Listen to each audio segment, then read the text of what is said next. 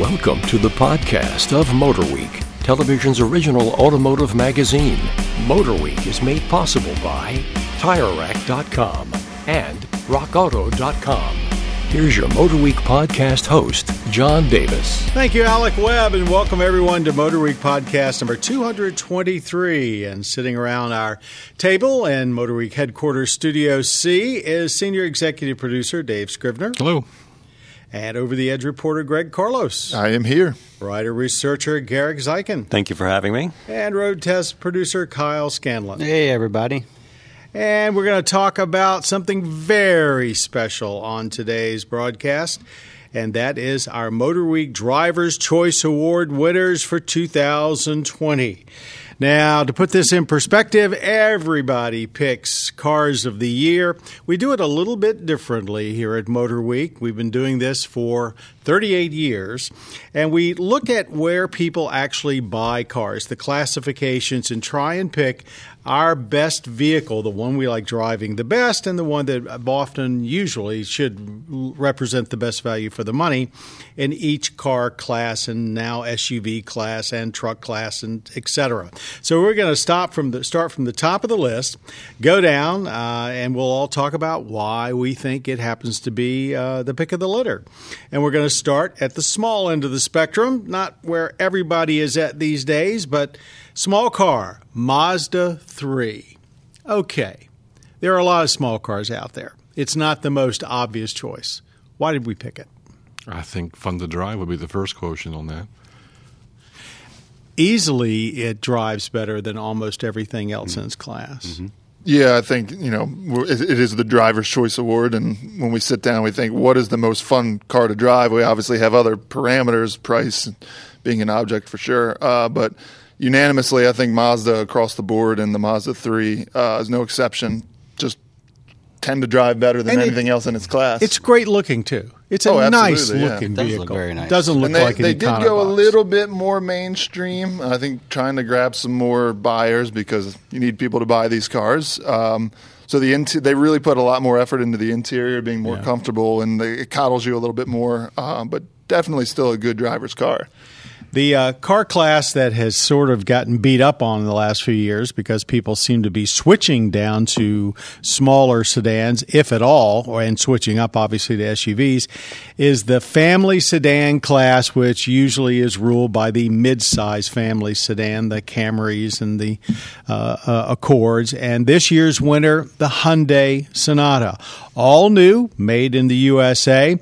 Everybody got a good taste of it from the recent Super Bowl commercial about SmartPak. I can't do it. So, but besides that feature, what does this car offer? Style. It they kind of got back to the whole, form-forward design because the last Sonata went a little more conservative, the same thing we were just talking about Mazda, trying to get more buyers.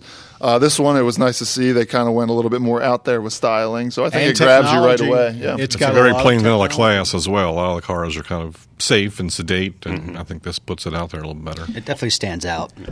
I was really impressed with how it drove. I thought it was of course, very quiet. We sort of expected that. But usually, you know, that this class of car is kind of numb. Mm-hmm. And it had a little bit more of that almost Mazda-like spirit in driving it. You could feel the road. It was very competent, powertrain, quiet. So I think Hyundai's done a great job. And I like the fact that they haven't abandoned this car class like so many other brands have. If I had one wish, it would be that they would find a way to add all-wheel drive so it would be a little more appealing to people that live in the Northeast. Okay. Best convertible. This is often a class where we don't have a lot of choices, and it's an interesting choice this year because of the lineage of this vehicle. The BMW Z4 is our winner. Why is that notable? Well, I'll say I spent a decent amount of time behind the wheel of that car, and it is just an absolute blast to drive. Did the track testing on it. It is really quick off the line. The handling was superb throughout the cones, and I just got to reiterate myself, it is just a blast. But it also shares a lot of things with another car that won one of our awards. This is true. Supra. Indeed, that is our best Sport Coupe Award winner, and a lot of people have heard, of course, just a lot about the Toyota GR Supra, but they've heard very little about the BMW Z4, and they don't really understand that these vehicles are linked. The Supra has, of course, a chassis that was engineered largely by BMW for the Z4. It's got a similar powertrain. But the difference between, since we're talking about both, if you drove one, you don't necessarily identify it with the other, do you? No. Not from a surely drive standpoint. I mean, you get inside and you notice some BMW touches here in the Supra. Obviously, the Z4, I mean, it's just that gets the benefit of the doubt because it's already a BMW. But we recently drove both of them, and I think they do have a fairly distinct drive style between the two. The Supra is a little bit more on rails, a little twitchier, and I don't mean that in a bad way. It's more of like a fast car. It's more like a sports car. Yeah. Yeah, now the Z4 is a little faster in a straight line, but it's also more of a Grand Tourer. More of a Grand Tourer. I mean, I'm actually impressed that Toyota and BMW were able to give basically the same pieces. Well, Toyota picked through the parts bin a little bit and cherry-picked the things they wanted to have, suspension bits. And did very much their own. Like for an M package on BMW, they took that for the Supra or things like that. They could tailor it to their desires. Yeah, I think they both did a great job. Best luxury sedan, a segment that hasn't suffered nearly the same fate that the family sedan has. There's still some very, very advanced members of it. Audi A6 was our choice this year, and I think it was almost unanimous, as I recall. Yeah, I think you're right. And for me, it just doesn't get much better in this class because of the style, the technology, and just the sheer drive of it. I mean, it's comfortable. And it's beautiful again, and it's got an incredible interior. I just like the smoothness of the Audis and how they drive, and it's just everything's seamless. Yeah, it's a very, very comfortable car for long-distance driving. Best sports sedan. Now, a lot of people say, well, how do you make a distinction between a luxury sedan and a sports sedan? And it's getting pretty difficult because our winner, the BMW 3 Series, has a lot of attributes of the A6. To me, it was just a little bit sharper and, just appealed to my performance instinct a little bit more, where the Audi was definitely on the cushier side, even though it rides very, very firm. Yeah, it seemed like the 3 Series got back to its roots a little bit with this one. And I mean that specifically as far as like performance, because a lot of, like, they've gotten away from the analog gauges and things like that. But it is a comfortable interior. But I think just fun to drive. It came back to that original 3 Series, just a joy to drive on the road. And it was a good mix of being refined and sporty, I think, which separates it, say, from the luxury sedan, where it's more luxury and comfort. If you look at that quotient, it right. skews towards the sportiness. Exactly. And that was actually – and we had the M340i, and one of the notes I have is it's been one of my favorite cars to drive on my favorite local road. Mm-hmm. So it was just a lot of fun for the weekend. I want to pause a second. Does anybody miss having just two big analog gauges and not basically have them digitized, and video screen? Is that bothering anybody? I'd say it's a car. It depends on the car. Depends on the class of car. Yeah. I'd want that in a little Miata or something. Mm-hmm. Yeah. It's a basic, give me what I gotta know. I'll say it doesn't until you get into like something that does have really nice analog gauges from 10, 20, 30 years ago, and you're like, wow, this is cool. But I don't know if I like it from an actual use standpoint or just because it seems retro at this point. A lot of people spend such a little bit amount of time in every car. It's tough to learn each car you drive and all the nuances of it and where to find the button or the switch for that or the change the gauge packages or looks. Some of the new ones are beautiful, though, and they can display, I mean, any little bit of information that you want. Mm-hmm. The good with the bad. Okay, we're going to move on to our best performance car. Really not much of a surprise, the Chevrolet Corvette Stingray. Now, around the table, most everybody's seen it, but there's been very little driving as of this day when we're recording this podcast. I've driven it, but not at speed. There have been a few people out there in the media world, including Jay Leno, that had a chance to drive it extensively. I think this award is from what we know about the car, from our limited driving, and also just the groundbreaking aspect of it for an American vehicle, for Corvette. First mid-engine, rear-engine, I should say, Corvette ever. And the execution of it, it was done right. Yeah, it's a beautiful car inside and out. It's very cushy. It drives amazingly quiet. That's what got me. Anybody else have any? I get a track test of it in a few weeks. I'll know more then, obviously. But looking forward to that. And it's nice to see that they kind of kept some of that American heritage, keeping a pushrod V8 in the back and the behind you. So, yeah, I think, like Dave said, it was just well executed, and it seems like they waited to get it right. And by all accounts, they have. The price, under $60,000, and granted, you go up pretty quick from there, but you're still talking about a car that I think the end result will be, after everybody starts doing comparison tests, holds its head up very well with the most expensive cars in the world. And it'll compete, no doubt, I'm sure, on the track with cars that cost 2, 3, 4 times more than it does. Yeah, a revolutionary car, I think, in a lot of ways, especially for a U.S. manufacturer. Small utility. We all know the utilities are the thing these days. Everybody's probably listening at home and saying, when are you going to get to the SUVs? Well, here we are. Toyota RAV4. This has been a favorite of ours since this new generation came out. And what can I say about it? They've got the regular. They've got the very well-received hybrid version. And coming this summer, the RAV4 Prime, which will be their plug-in hybrid. Are the hybrids new? The hybrid is not new, but the plug-in hybrid that's coming is. We've honored this vehicle before. The hybrid is so popular that they're now opening a second assembly line for it. Wow. But we've lived with one as a long-term vehicle for 7 months. So what was your collective, thoughts about the time you spent with it? I like that it's responsive. I would take the hybrid over the non-hybrid. Me too. For the responsiveness. And it was I think it's a lot more fun to drive than you would expect from a small utility driving around town. So I like the responsiveness. It's awfully roomy inside, too, and it looks great. Yeah, so I was just going to say is times when I had the RAV4 over the weekend and stuff like that, whether bringing my 2 large dogs to the park or throwing some friends in to go out and get some food. Everyone is... Did you let them sit in the seats? I'm sorry.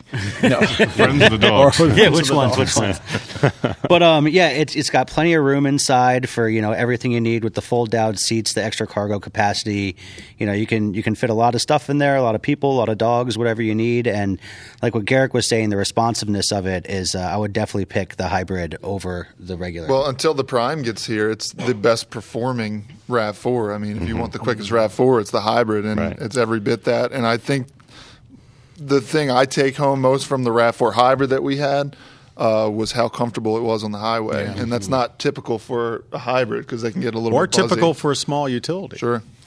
It's only a $1,500 walk, and with that, you get almost 10-mile-per-gallon boost in fuel economy. Mm-hmm. We were seeing 35 and about, up from, say, 25 on the standard one. So no surprise that plus, it's more interesting to drive.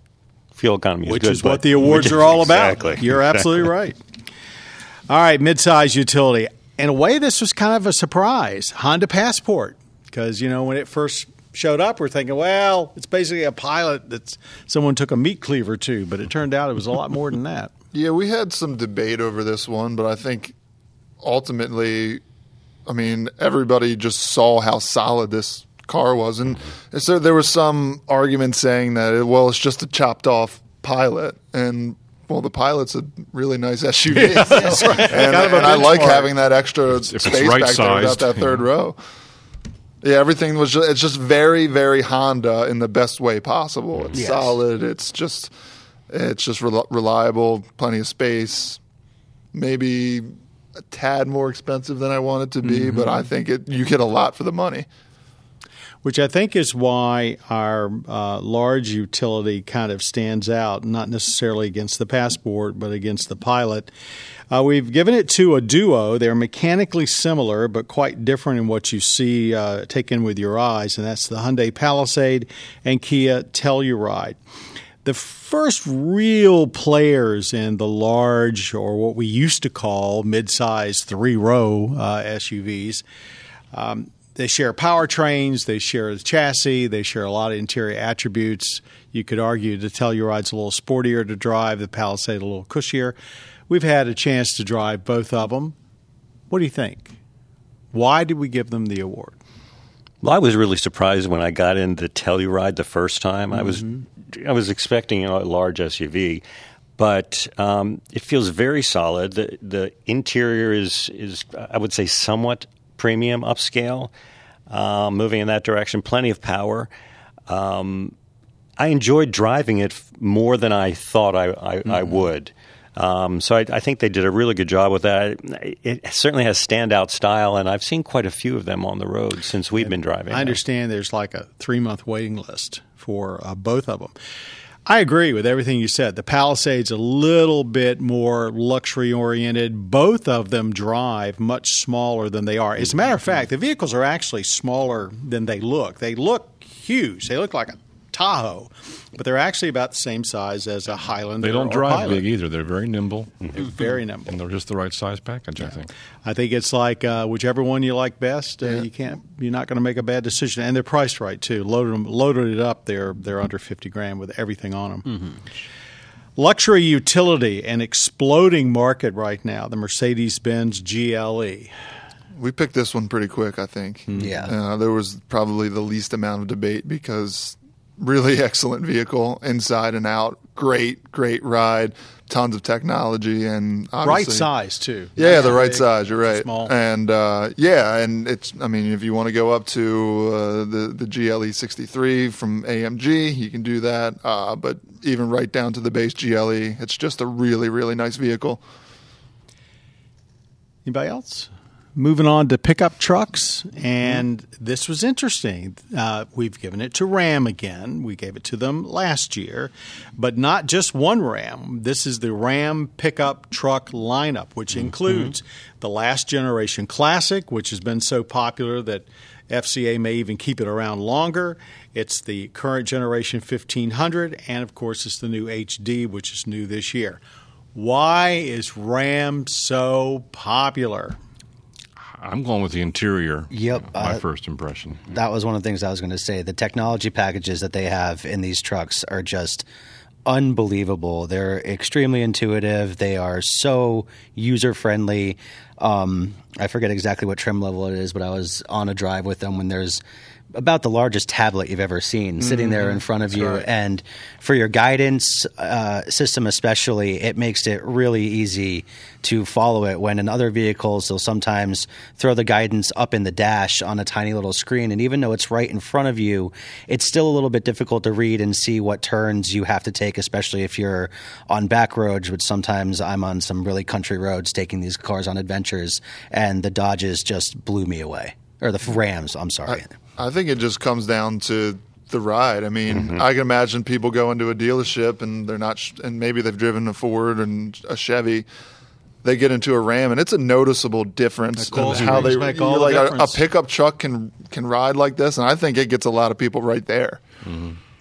They keep hitting what people care about. You mentioned, Kyle, the interior, and Greg, you mentioned the ride, and they do things that get lots of attention, like, with the new HD, they broke the 1,000 pound-feet of torque barrier. They just do smart stuff that appeal to the everyday driver, and that's why Ram is now the number 2 pickup truck brand, surpassing Chevy for the first time ever, and they've earned it. Okay, the best eco-friendly vehicle of the year is the Kia Niro. Wow, what a favorite of ours. Well, they got quite a lineup, too. Yeah. Something for every point you need. Well, you want a hybrid or regular? EV. Yeah, I was shocked with the EV. The EV was really nice. It was. We road tripped that around the state of Maryland, and it was just like, wow, this is really great to drive. And what a great package. Yeah. If you want something small but you really need to carry something big, you can do it in Europe. Mm-hmm. I think it's an absolute home run on every level, and the fact that you can buy, such a wide variety of powertrains. It was an easy pick as our eco-friendly vehicle of the year. I think Kia really deserves a lot of credit for this car because it came out in 2017 as a hybrid, and was specifically designed for this wave of electrification that we know is coming. Now, sure, you had a Prius and you had a Tesla, and there were other. You had Chevy Bolt. You had other electric or electrified vehicles. But you have car companies now that are saying over the next 5 years we're going to have electrified versions of our models. And Kia did this in 2017. And purpose-built. Purpose-built. That was their intent. The platform was intended for electrification, hybrid, plug-in hybrid, and EVs. So I just think that the fact that they were ahead of the wave or riding the wave and executed it before a lot of car companies – that they deserve a lot of credit for that. And to me, furthering your point, they looked at things like the Prius and the Bolt, and they said, that's fine, but we're going to make it more useful. Mm-hmm. We're going to do what people really need. It basically make a small SUV, even though if it's only front-wheel drive, that can really live up to the hatch, that it's got. Our dream machines, this is our category where we basically think, okay, if money was no object and we got really lucky at the casinos, what would we buy?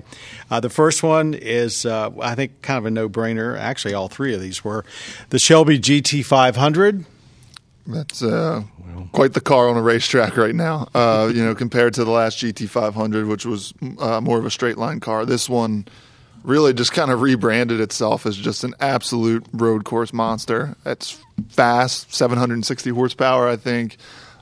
Grip is just unbelievable. And the braking, I don't really like to brake as hard as I did in this car and in other cars because it's a little sketchy. But I was threshold braking in this on a track I'd never driven and felt totally confident. And I think that's a huge deal. It is.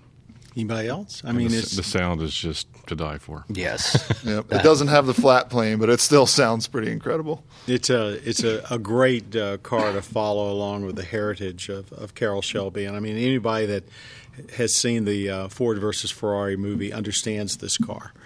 You don't have to be necessarily a Mustang aficionado, just an aficionado of great American performance engineering. Mercedes AMG GTR. Wow, what a car. On a lot of different levels. I think it kind of lives up to the dream machine because of price. It's an expensive car. Another great car on the track, which is I love that so many of these cars we drive now aren't just like great-looking Grand Tours. You can just take them on the track, and they're awesome. This fits the bill, and just a beautiful car in my opinion. And practical. You actually can drive this car every day. Sure. Mm-hmm. It's comfortable when you want it to be and sporty when you want it. Pretty amazing automobile. The Porsche Taycan Turbo S. When we voted for this, I think only Garek and I had driven it at that point. Mm-hmm. And I was like, take my word for it, guys. Right. And we've now all had a chance to sample it. And it's, for Porsche's first production EV, it's awesome. Then they were intent on it feeling like a Porsche, and I think that they succeeded in that. I like EVs, and for a lot of reasons, my concern going forward is that there's going to be a sense of sameness in the driving experience as opposed to internal combustion engines. They have different characteristics. What the Taycan did for me, it kind of eased that fear, is that an EV can have its own characteristics, that they are not all going to be driving the same. And it certainly feels like a Porsche and very sporty. Who drove first? Didn't you drive first? I drove first. What was your first impression? Do you remember what the first thing that hit you when you got behind the wheel? The heft of it. How big it was. How heavy it was. Yeah. But also the power. I think the headrest in the back of my head was what hit me first. Well, that hit me too when we were on the track. That did hit me. It doesn't make sense. It doesn't compute when you see a car just take off like that with no sound. It's like wow. But yeah, I think what Porsche was going for with this car is the whole idea of driving like a Porsche is being able to take it. To drive it to the track from wherever you live and then drive it on the track and then drive home. And as we found, as long as you have a few chargers and somewhere to get this thing plugged in, you can drive it on the track. We didn't have it. We took it to Roebling, put it through the normal paces. We couldn't take it as many times around the track as we normally did about do. 10, it's a 2-mile track. We did about 10 laps at speed, and that took us down from about 185 indicated fuel economy to about 50. And we go off and charge it. And that's to be expected. But the big win is that we could take it for 10 laps and drive it hard. You guys didn't overheat. 160 miles an hour.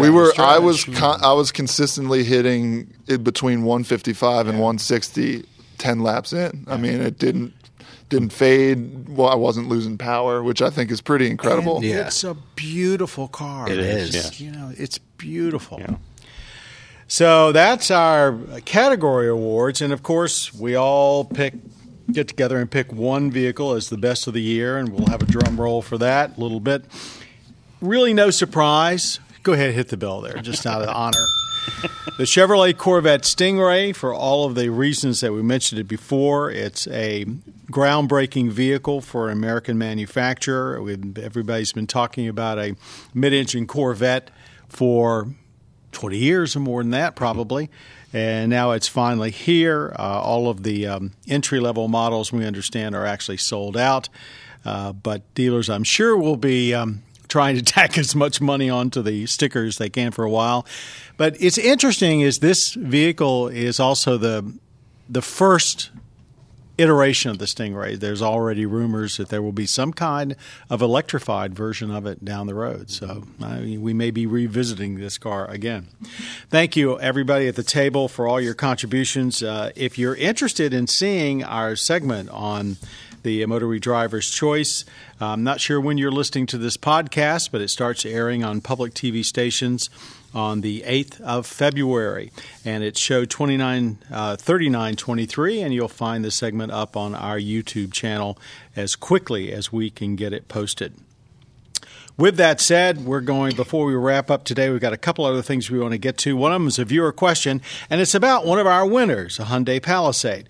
We've got a question from Sam. Sam says, when very cold, this engine sounds like a pea thrasher. And we had to look up to make sure we knew what a pea thrasher was. I'm either too young or not country enough to know what a pea thrasher is.